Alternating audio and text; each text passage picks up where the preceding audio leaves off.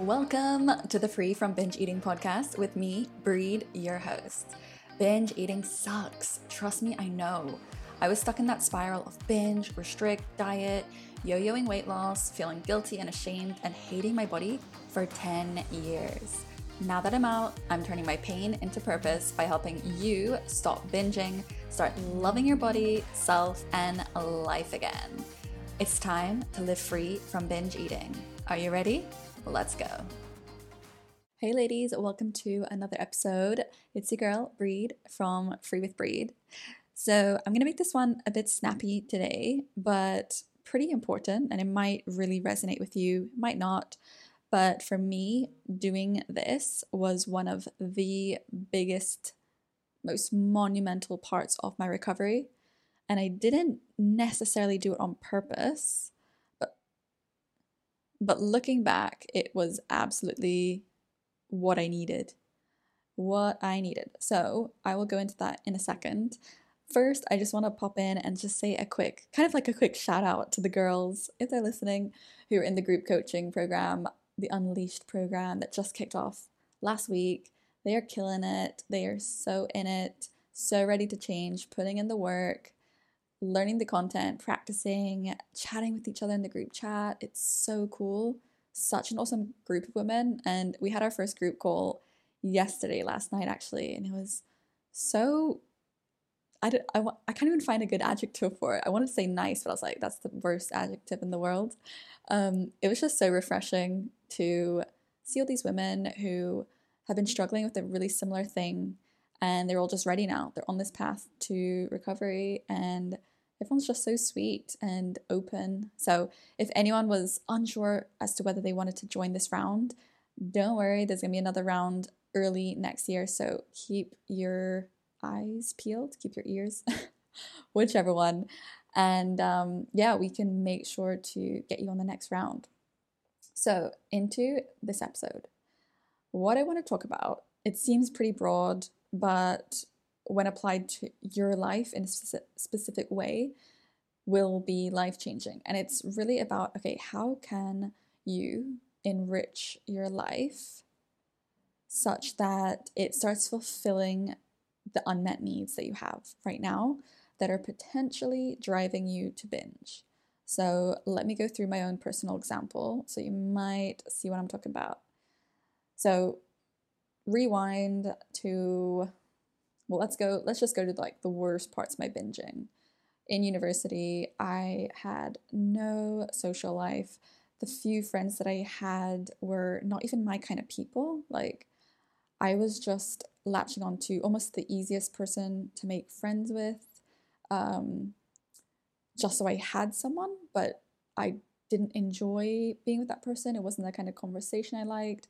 So even where i did have social time, it was unfulfilling. So I felt extremely lonely. I didn't feel like I had anywhere to express my true self and just be like my jokey, silly self. So I was lonely. Social life was down the drain. And on top of that, I felt like I had really no purpose.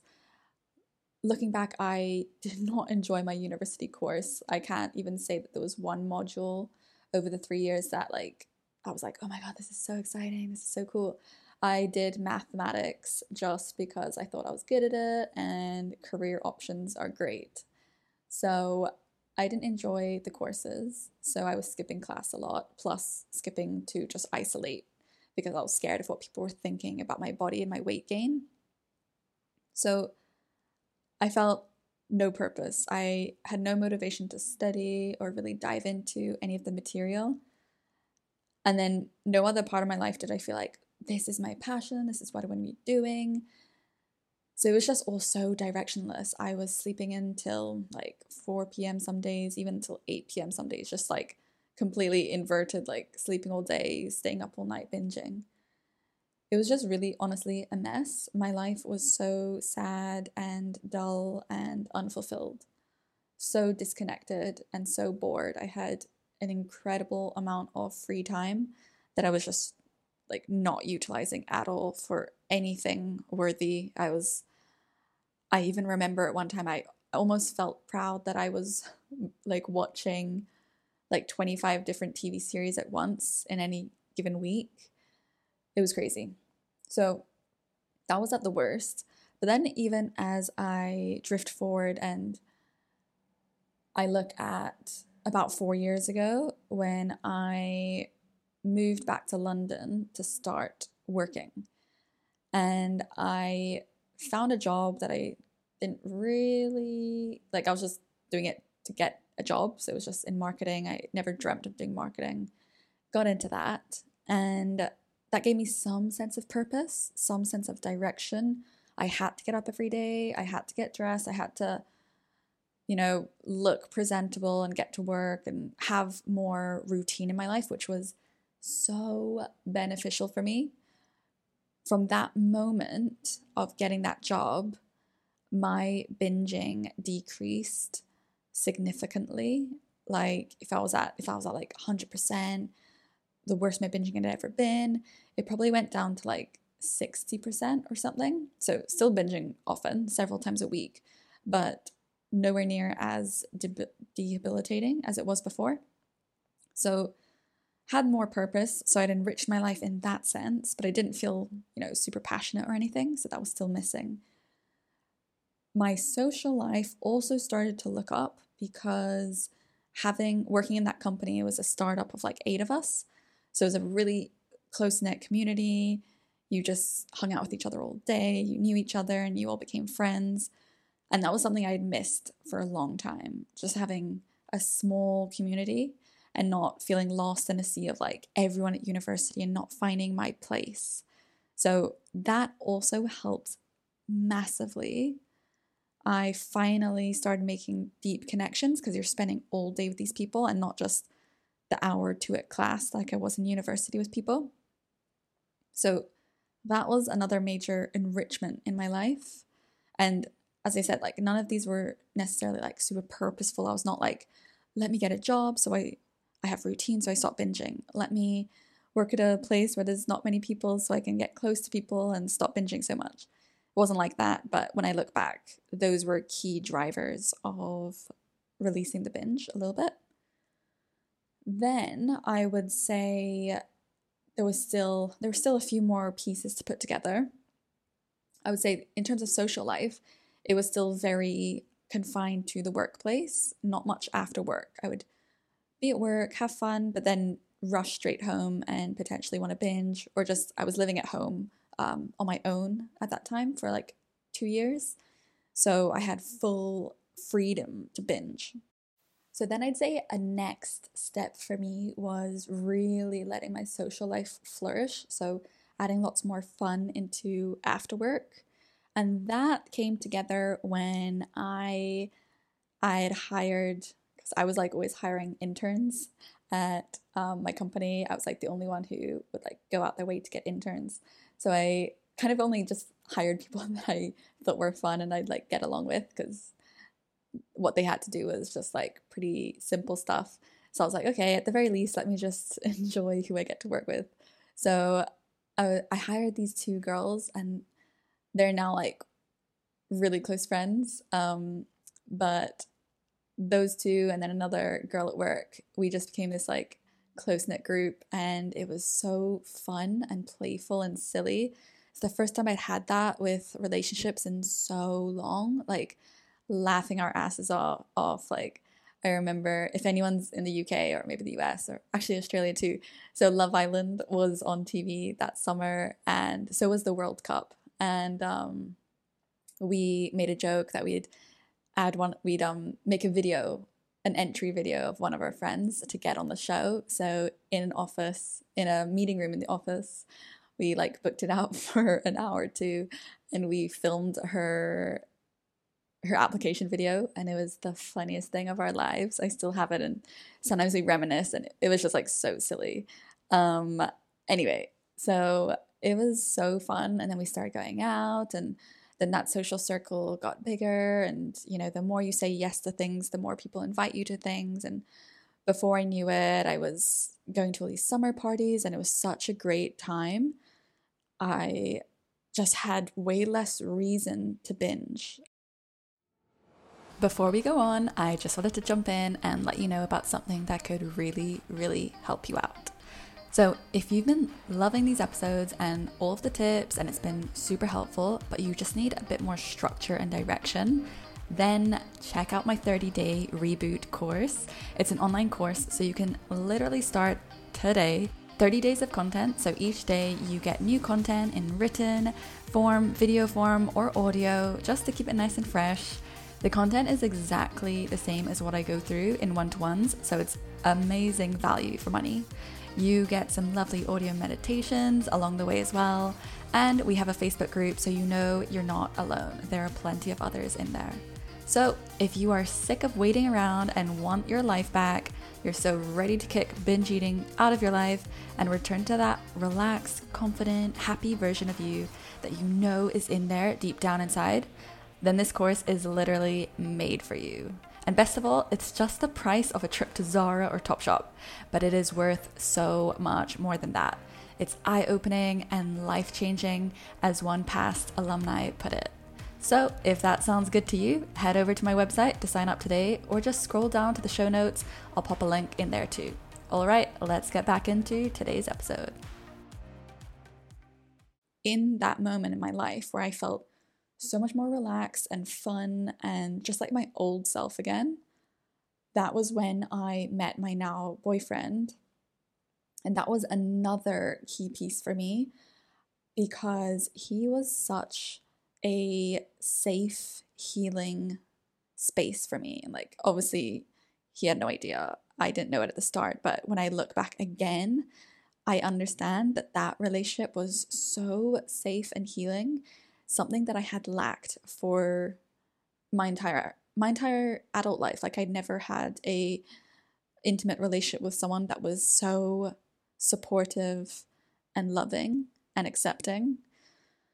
I had spent years in very toxic relationships. So that was another key piece for me. I had spent years in these toxic relationships fighting for that person to love me or accept me or basically give me the validation that I couldn't give myself. And then finally, I met this person who allowed me to settle, and it, it did take time. Um, I think that relationship itself allowed me to just come back to who I am and give me the confidence in being able to be who I am and not have to people please and not have to be desperate for someone else to love them and I hope, yeah, it did happen over time. But when I look back, it was so important for me. And it's not to say, like, oh, you should just go get a boyfriend and it's going to fix you. No, I think it's just we're such social creatures. And whether it's a boyfriend, whether it's a friend, whether it's a coach, whether it's your mother, having, there's nothing wrong with having a healing relationship as long as, you know, there's no codependency and you feel like if that relationship ended or you no longer had that person, that you're not going to slide back into who you were. Like the point of it being healing is it takes you from one place to another and gives you the strength to just stay in that that new evolved version of you.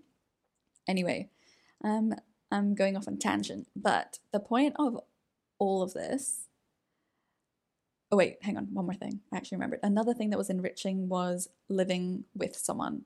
So after two years of living alone, which you guys probably know, you just have full freedom to binge in peace. There's no accountability, none of that. And also, it just means a lot more loneliness, which I was already struggling with.